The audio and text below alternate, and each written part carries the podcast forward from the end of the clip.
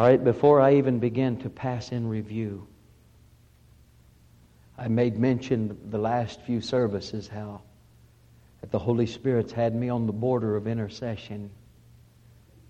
That at times in public I'm almost afraid to, to yield sometimes to the grieving that I feel down inside of my soul for some of the things that's going on in the body of Christ at this time, especially in the realms of immorality, uh, sin, that kind of thing.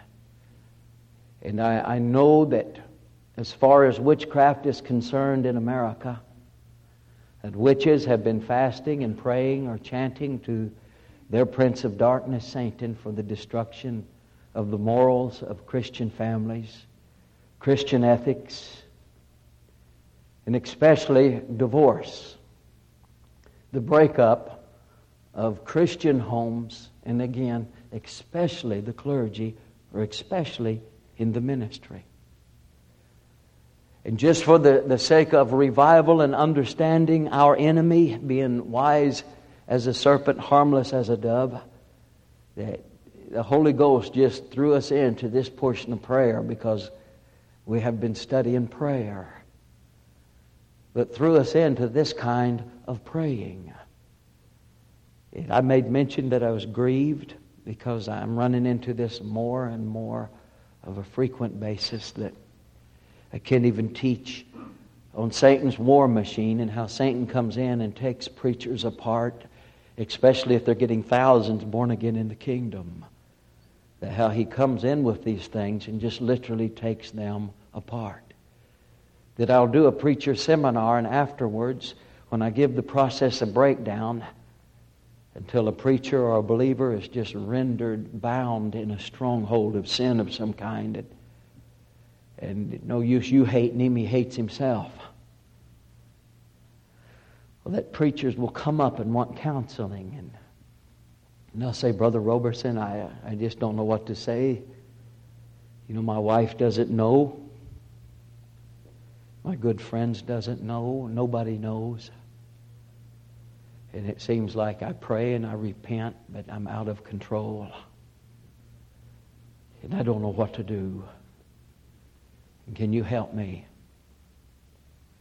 And some of these preachers are so shipwrecked, their emotions are so gone that they're carrying on a form of godliness, that they're praying and ministerial duties and carrying on the things that they need to, that they're so ashamed that they can't tell their wife, they they can't tell the closest ones to them because of the high regard that they have for their person. You don't know how much of this I'm running into. Uh, when Ed Cole preached at a Copeland meeting on lasciviousness of the flesh, superfluity of naughtiness, as King James calls it, that probably uh, between one third and one fourth of the preachers came up that was guilty of personal filthiness of the flesh, habitual things that included the, uh, the kind of pornography that's available in motel rooms and literature and things, the abuse of their own body.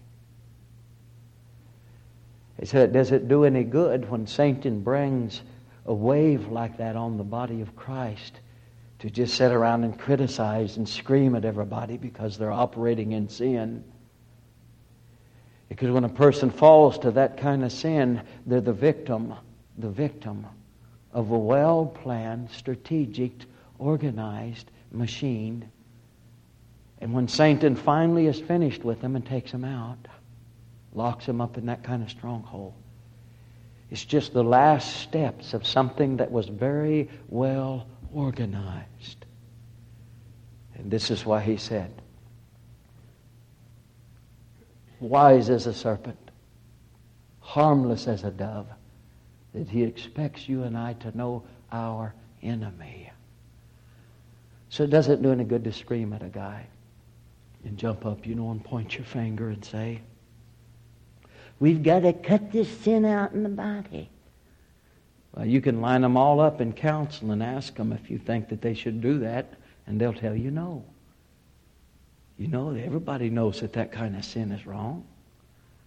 When I was in an ultra, ultra, ultra holiness, is what they did is they screamed at us about the sin all the time, but nobody stepped forward and told you what you could do about it. So we got condemned all the time, and, and most of the times the preachers were screaming and yelling about what they were consciously condemned about the most. You know, a lot of times when a preacher will all the time be suspicious of you and accusing you of wrongdoings, it's usually he's yelling at you over the areas that he's weak in. so, well, why are you preaching on it all the time? Oh, shut up.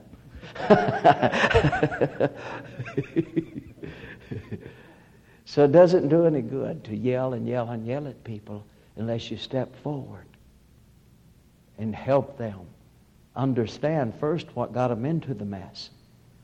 Because if you can understand what gets a person in, then we can understand better what will get a person out. Because it stands to reason if you understand what causes a person to fall to these kind of things, then you can reverse the process and get yourself out. Amen? Glory to God. And as we progress towards this, have you noticed how things come in waves? It seems like all the preachers are falling to adultery at once. And all the preachers are stealing money at once.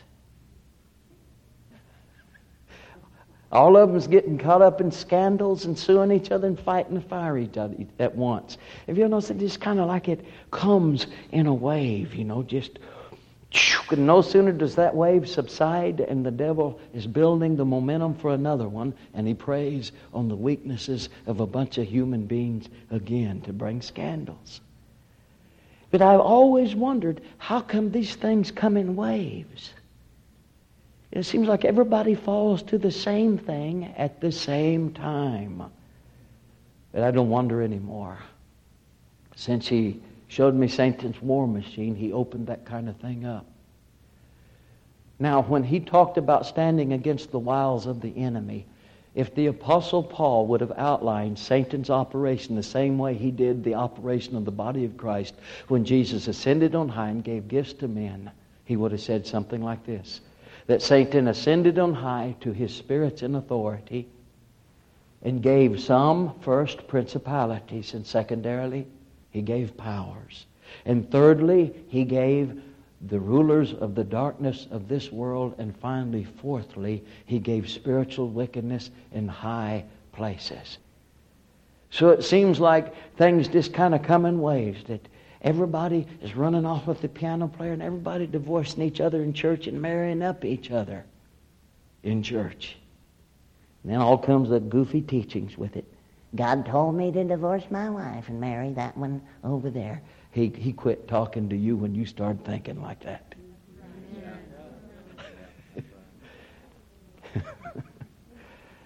Let's see, Satan went to his principalities, and the conversation went on something like this. It probably happened about a generation or so ago when Satan realized the value of the media as television, music, entertainment industry, uh, the media through newspaper, the printed page. When he realized where our civilization was going, that he pulled his principalities into a counseling session. And he said, I want you to destroy the morals of the body of Christ. And if he picked out a geography, and I know that he did, I happen to know that he did this to the United States. So all these principalities gathered from around the world. They was in council with Satan, and he said, I want you to destroy the morals. I want you to cause divorce to be on the rise in Christianity like never before. I want it rampant. I want immorality. I want doctrinal preaching that looses the hold on holiness.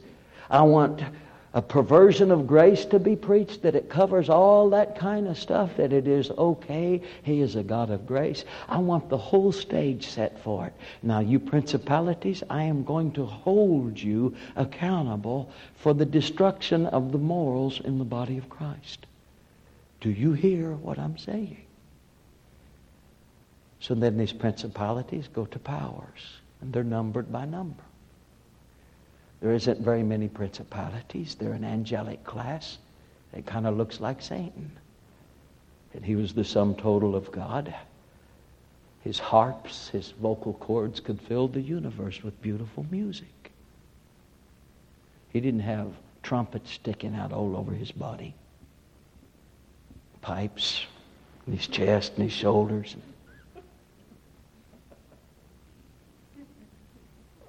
He could sing. When he'd sing, he'd fill the universe. There wasn't anything like him.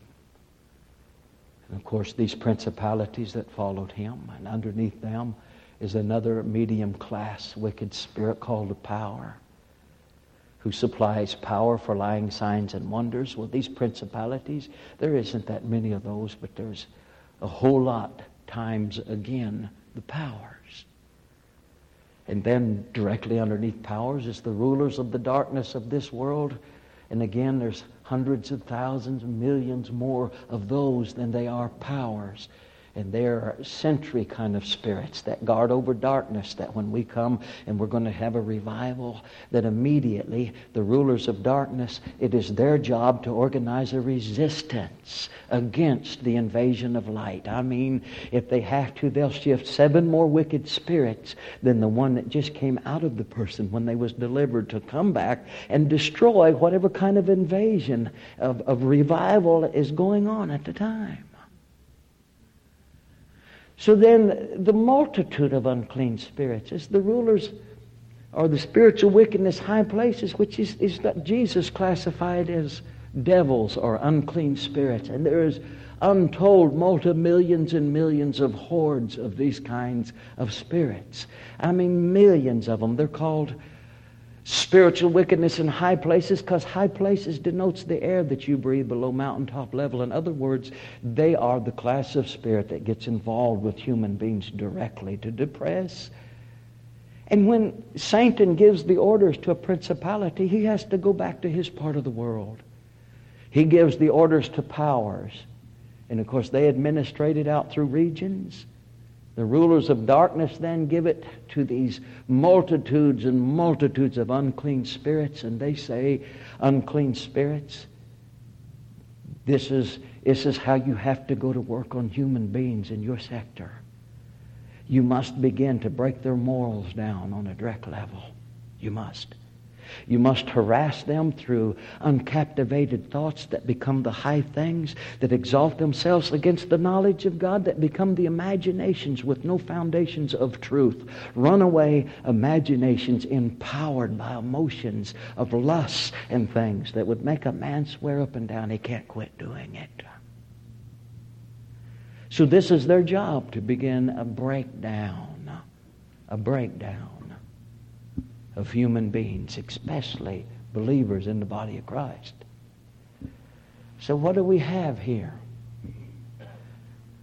Satan, when he realized the power of the media and television, newspaper, printed page, especially music, that seems to bypass a person's will and opens their emotions up to all kinds of devils. It's been the most powerful evangelistic tool, along with dope, that our younger generation has ever seen.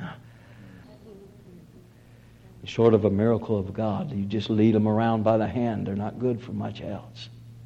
Do you understand? So these unclean spirits, these unclean spirits, they go to work all at once and they begin to create this wave.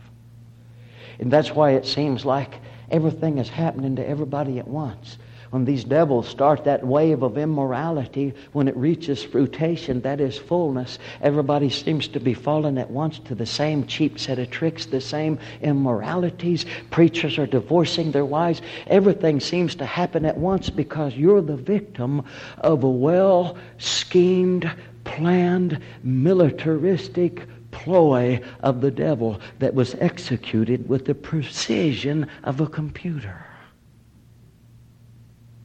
Do you understand that? Right? The devil knew. He knew that when he unleashed these untold millions of unclean spirits on the body of Christ to try to indoctrinate, to break them down, that what would cause him to be most successful is to lose some of those powers on people in key positions like people that are over the media, people that are over the entertainment industry. And when most of us think of demon possession, we think of some perverted, unclean homosexual that is tracking your kids into the brush. You're going to rape them, molest them, and then throw them away. And that's how we think of, of demon possession. Some slobbering idiot growling on the rug. I mean, it doesn't take a second grader to know that something's wrong with that guy. It's a devil. We think the only place devils live is in insane asylums. And boy, they live there all right. So we see a person slobbering, some maniac, don't know how to dress himself in the morning. We think, boy, that's the devil, and you're right. It is the devil. But the other part of his operation, and don't kid yourself, when these powers get behind personalities, they can be as possessed as possessed can be, but absolute geniuses in their own rights. And these people can be possessed, but yet the devil will use them in key positions to influence the entertainment industry. And some demon possessed guy sitting up there deciding, deciding what kind of program is going to come into your home through television. And why? Because he knows if he's going to get you to let your guard down, it's not going to be in church. It's going to be when you're sitting in front of the television, per se, nobody's around, till he can shove your ethics in the background and you'll watch more and more and more of what you used to wouldn't watch. And who planned this on the top? It wasn't God. God has always looked at the media and television and all those things as his tool. Because Christians are so stupid, guess who's jumped the gun on it? So the devil knows that he can begin through uncaptivated thoughts and through stimulation of, of sight, sight and hearing and music. That you'll sit there hour after hour until pretty soon those uncaptivated thoughts become the temptations that become the enticement that draws a man away that becomes the lust that conceives, that gets a hold of the man, that becomes the sin and the stronghold that causes his death. You don't think he planned this? And I don't care what demon possessed personality who is in charge of the media, Mr. Mrs. Personality, stands up with swelling words and all that overbulging confidence, makes great swelling statements. Don't you let that fool with your morality. It is wrong.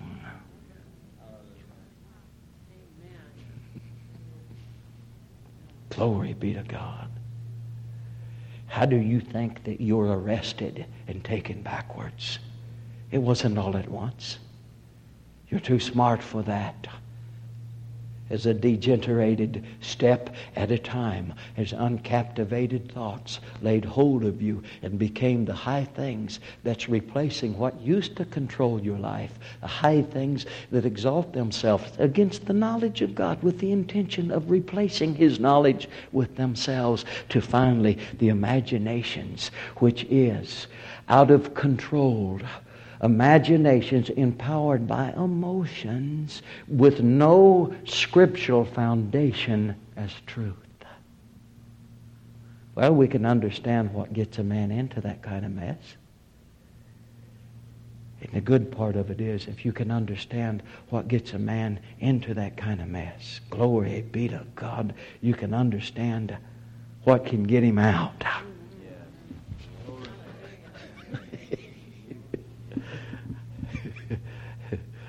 Now, let me tell you the kind of people I've been counseling. My heart's broke. You know, I think there isn't a preacher alive that's worth his salt, hasn't had the devil come to him and attempt to break him down in all those realms. Amen? I don't think there's a believer worth his salt, worth being stopped, that he doesn't come and attempt to break him down one way or another. But I've been so grieved because this wave is reaching its fullness. I've been so grieved. David Wilkerson prophesied some 25 years ago that there'd be a day when the clergy could get this kind of stuff in his bedroom at night.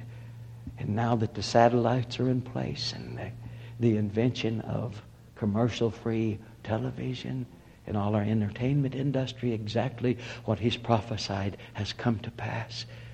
And God was warning of the danger of it way back then. Let me tell you how it stripped some of my friends. In the destruction of reasonings when you've been placed into a stronghold. Paul says the weapons of our warfare are not carnal. They can't even be approached in that realm. But they are mighty through God to the pulling down of strongholds so we do have weaponry available to us from God that will pull down these strongholds. Another word is prisons. He says, The weapons of our warfare are mighty through God to the pulling down of these prisons. And of course, then he tells you what the prisons are imaginations, high things exalted against the knowledge of God, and finally, uncaptivated thoughts. But why would he call it a stronghold? Why in the world would he call it a prison? What, what's a prison designed for? Incarceration. You know, when a man is enslaved, a prison is designed to hold him against his will. And I have these preachers coming and counseling, and they're carrying on their forms of godliness. They're doing their preaching. They're doing what they're supposed to be doing, yet they're locked up in a prison, and they do not know how to get out. And when I've counseled with them, this is the kind of things they say. I'm telling you this so you can pray. I know it's wrong. But to tell you the truth, I want to keep on doing it. See, this is destruction of reasonings and emotionalism. I know it's wrong, but I want to keep on doing it. Something inside of me against hope has come because something inside of me does want to be free. But if you would ask my emotions, I like it. I don't want to stop. I says, well, would you consider praying in the Holy Ghost a couple of hours a day? No. No, my emotions don't want to be free enough to do that.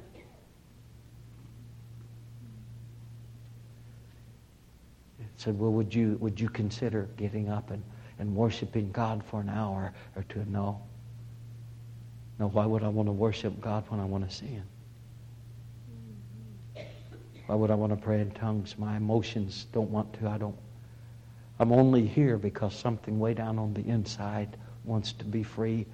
But emotionally, I'm telling you the truth. I don't want to be. I like it. I like the sinning. I said, Well, you won't worship God? No. No, I don't. I don't have the emotional strength to do so. I'm, I'm in a prison. I do want out. And if you could get me out without me doing anything, just could you change my emotions where I want it out? Then I'd come out. What do you think a prison is? If I was you, I wouldn't play with fire. You get burned. He said, I didn't know what to do with these people. How did it start? Thoughts that you didn't deal with.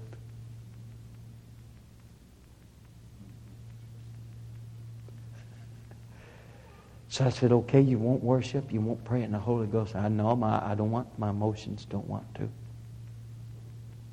I'm drained. He says, I just want to do the other. I said, well, will you confess the word? Will you walk the floor and minister to yourself in hymns and spiritual songs? Will you minister to your own soul with the Word? Will you confess the Word? Will you walk the floor and say, I'm free, I'm free? Will you confess the Word? No. No, because emotionally I do not feel like it. Well, what will you do? Well, I'll come to you for an answer and hope against hope that you can do something to me. Can you pray for me till I want to get set free? Till I want to? Will you? Sure, I prayed for them lots and lots of times. Bind the devil. Bind him off their life. Break his power. Cast him off them. Cast him out. Do everything you can. And generally, because of their emotional addiction, it's just not very long. They're back in again because I can't continue to be their willpower. Has any of you ever seen anybody like that? Let's see your little hand. See, since I walk in preachers' realms mostly, that's who I deal with mostly. I understand who you deal with. So, to my surprise, to my surprise, after Augie preached, you know, so faithfully, and I listened to his testimony about how when the strong man came and, and attempted to take him apart, emotional thread at a time, unweave his garment of righteousness and salvation, just picking one thread at a time until it totally, emotionally broke Augie down, uh, broke Lee down. His wife, they he bordered on insanity. His wife had a nervous breakdown. It wasn't just circumstantial, things could be going good. And he said, The thing that caused me to survive, he said, uncompromisingly, I knew that I was fighting for my life. I knew it, he said. He said, I had, I had to get the Word of God out. And at the time, he was in India most of the time with his father, who runs a Christian school with a thousand or so, two thousand kids in it, 2,500 kids. So Augie was administrator at the school. And so he did have some time that he locked himself aside. And I'm going to tell you something. If my, if my salvation's at stake, I'll make the time. If my emotions are so crazy, I don't want help, then the first thing I'm going to do is anything that will turn my emotions, even if I don't want them turned. I will know from the spiritual realm that it'll save me from hell. And if for no other reason, I will begin to do it. So Augie said, I knew I was fighting for my life. I knew it. For six hours. Six hours. Six hours a day he read the Word of God through from cover to cover every two weeks. Genesis to Revelation every two weeks. Genesis to Revelation every two weeks. I said, Augie, would you show me how you did that? I want, I want to see your physical posture. I want, how did you do that? He said, sure, I'll show you. And he went over to his couch. Believe he was in his house. He got down next to his couch and he opened his Bible up on the couch and he laid himself over it and he just read it. In the beginning was the Word. The Word was with God. The Word was God. In Genesis, in the beginning, God created the heavens and the earth, and the earth was void without shape or form, and darkness was upon the face of the deep and he said, I'd just start reading, and I'd read it, I'd read it for six solid hours. He said, I would not let myself stop. So what did that do? I can tell you what it did. And since I kept hearing Augie teach, that I thought, well, I'd start counseling some of these people to do that. Because the Holy Ghost prompted me one day, says, counsel them to do that. And in my mind, it was racing, well, what will that do? They, they won't do that either. And to my surprise, most of them are willing to carry the Bible and sit down and read it for a while. So I got bold in my counseling. I says, even if you crawled out from underneath a slimy rock of the lust of the flesh. Just unemotionally ask Jesus to forgive you and then go on and get your word out. And if you can bring yourself to do it, read an hour in the Old Testament and then go over and read an hour in the New. Then the next day, go back and read an hour in the Old and an hour in the New. And two hours, if you can get to no matter what slimy kind of rock. Now listen to me. It works for sin. It'll also work for your poverty other things that your mind is messed up over. So I said, no matter what you feel like, go back and do that. Do it. Read an hour in the old, an hour, and will you do that? Well, yeah, I guess I'll, I'll do that. This is what begins to happen. All of the sudden, he has reversed the whole process that brought him to where he was an out of control, emotional mess full of lust. And it all started with uncaptivated thoughts as a Christian. It's the same process that brings a sinner out of dope and everything else through the transformation of the renewing of the mind that gets him set free. But for a Christian that's reindoctrinated and goes back, it's the same process again that brings him out. Now, if it started with uncaptivated thoughts, every man is tempted when he's drawn away by his own lust and enticed, meaning that when you concede to the temptation, he says, you are then tempted.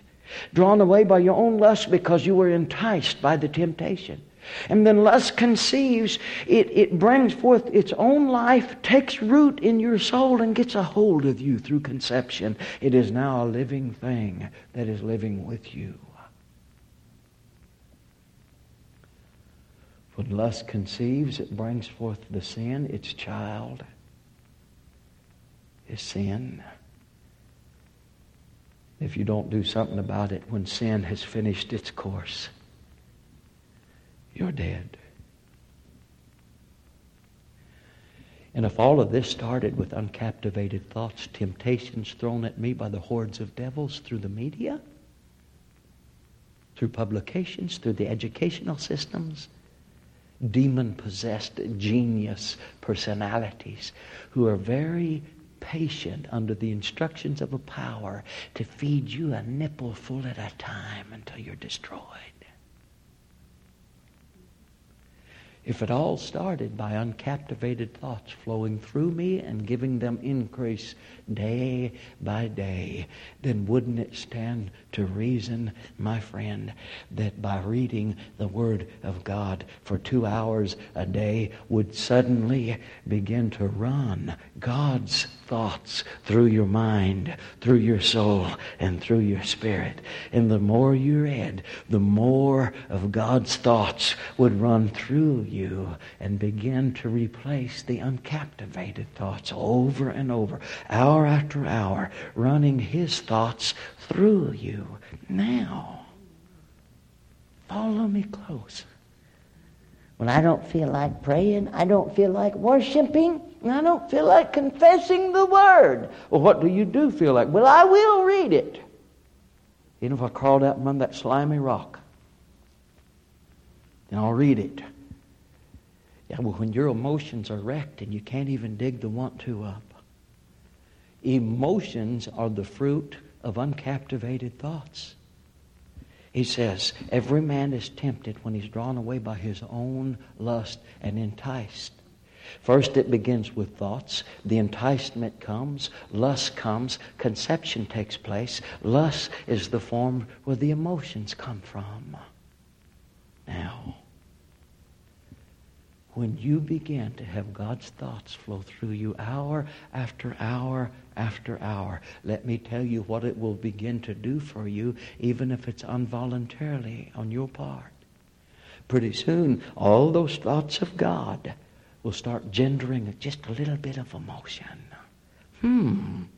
Hmm. Yeah. And you'll find yourself drifting off into his thoughts. And pretty soon, all those thoughts of God flowing through you will kind of like a fisherman snags a fish, you know, starts reeling him in. They'll kind of hook an emotion over here and pull it into your soul. They'll hook another one over here and pull that into your soul. Till pretty soon there's enough emotions that begin to oppose the other emotions, the wrong ones. And if you keep going, pretty soon you'll get your emotions back to pray with tongues. I don't want to. Well, now do you think that I'll pray about an hour after reading the word today? My question back at that. You know, you know, I, I feel like worshiping God now. And you'll start worshiping God. Why? Because even against emotions, if you'll just read the Word, you start recapturing the emotions you lost and you'll start feeling like serving God again. Do you understand where I'm coming from?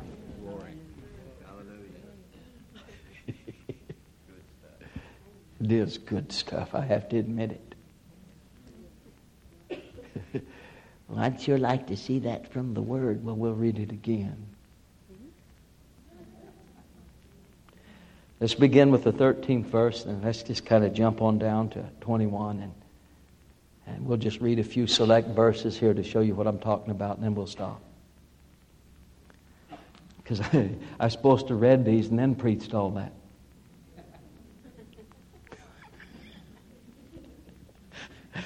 but it's okay. It'll just help you understand it better. Amen? All right. See, he, he breaks you the, down the same way when he said four times in the book of Matthew to get rid of your care. See, where do you think that your breakdown come to where you're so full of torment and worry and his plan for you is a, a nervous breakdown? See, where do you think all that comes from? Where do you think your indoctrination comes from? You know, same thing will, will help you come to know God. You can't read through the Bible year after year after year and not get to come to know the person of the Father. Know how He'll act in every situation. It'll help you. The more you're around somebody, the more you get to know them. And what better than every thought that God has spoken to mankind for you to cover, you know, every three months, totally. I mean, it's every three or four months, everything that God has spoken to mankind in the written word, if that has flown through you every four months, what is that going to do on your overall perspective and wisdom to draw on in any situation?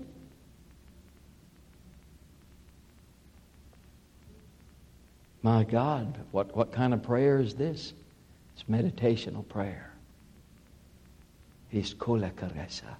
So, what does he say in 13 that he says? Let no man say, when he is tempted, I am tempted of God. For God cannot be tempted with evil. Isn't that interesting? In order to tempt you with evil, God has to be tempted. Well, I'm sure glad for that. He said, Let no man say. I'm not supposed to say this.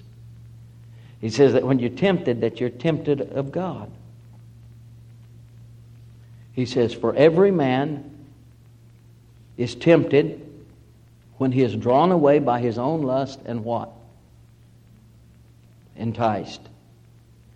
Then, when lust has conceived, it brings forth sin, and sin, when it's finished, brings forth death. He says, Do not err, my beloved brethren. Every good gift and every perfect gift is from above, cometh down from the Father of lights, in whom is no variableness, neither shadow of turning. So let's go on to the 21st, 21st verse because he's given you that, that lineup, that progression to a stronghold, which I've already explained. But now you can understand why he says what he says in, in verse 21. Wherefore, lay apart all filthiness and superfluity of naughtiness.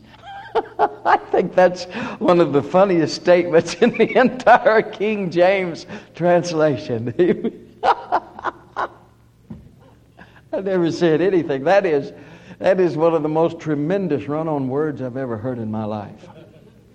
I'm going to read that again. Wherefore lay apart all filthiness and superfluity of naughtiness. That's worth only King James over right there. That is really something.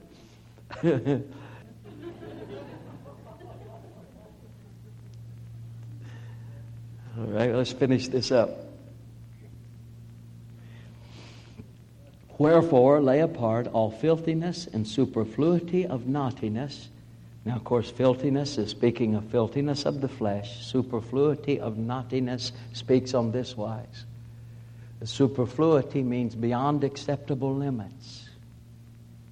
It's not exactly uh, a raven lasciviousness and adultery but a superfluity of naughtiness means the temptation stage that's beyond acceptable limits, like, no, no, no, no, you shouldn't be watching that. You shouldn't be looking at that, you shouldn't be reading that, and you shouldn't be acting that way towards that woman.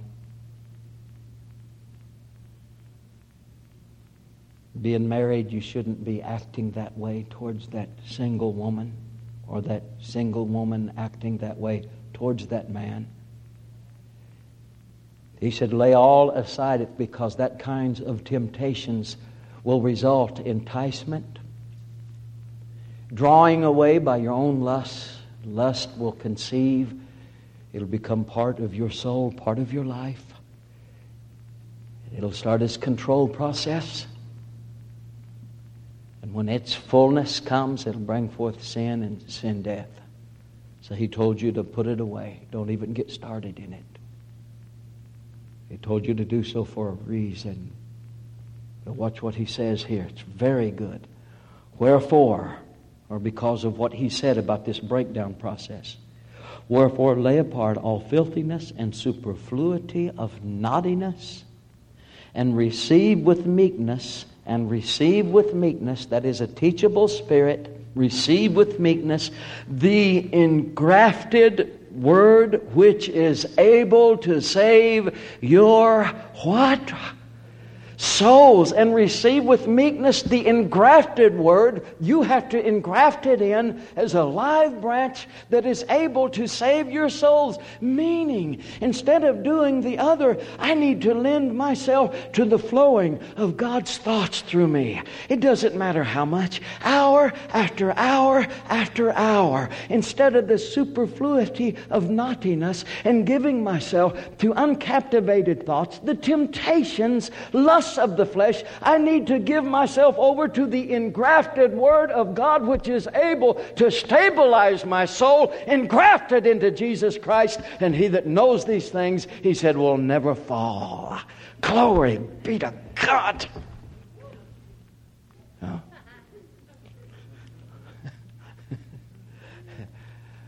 well, let's go on over to the third chapter just for a minute, and I'll read a couple of more verses, then we'll stop. Anybody getting anything? Yes, sir. He says, 3 and 1, My brethren, be not many masters, knowing that we will receive the greater condemnation. Well, if I'm not going to be many masters, jack of all trades, master of none, well, if I'm not going to be many masters and try to run everybody's show for them, then what should I master? Just one thing.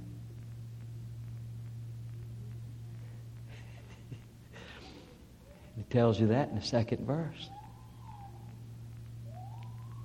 Now, doesn't he?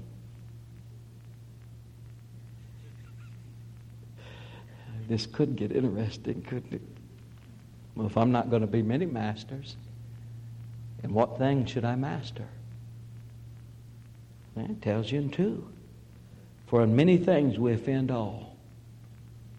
If any man offend not in word, the same is a perfect man and is able also to bridle his whole body. You mean my body can't control me? Uh-uh. And as long as uncaptivated thoughts and lusts can't control what I'm saying and doing, that's why Jesus said, Take no thought, saying, What shall we eat? What are we going to wear? Wherewith shall we be clothed?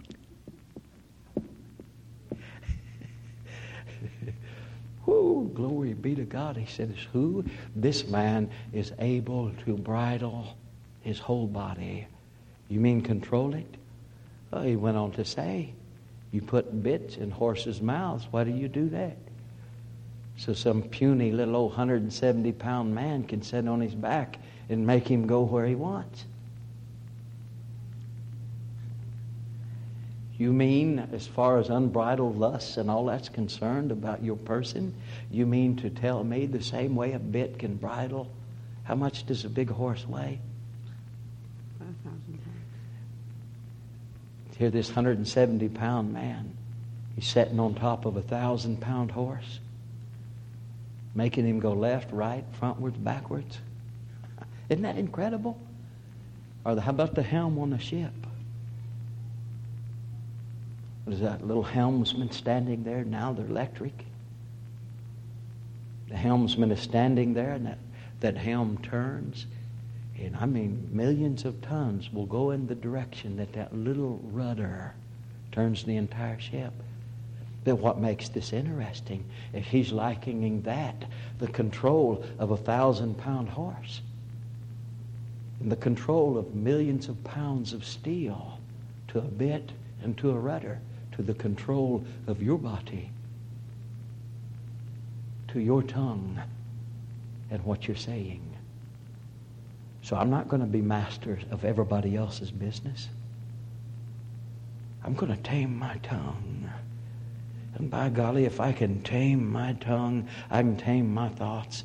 If I can tame my thoughts, I can bridle my body. If I can bridle my body, glory be to God, I can walk in the fullness of the engrafted Word of God in my soul. Hallelujah. Well, stand to your feet and let's worship God.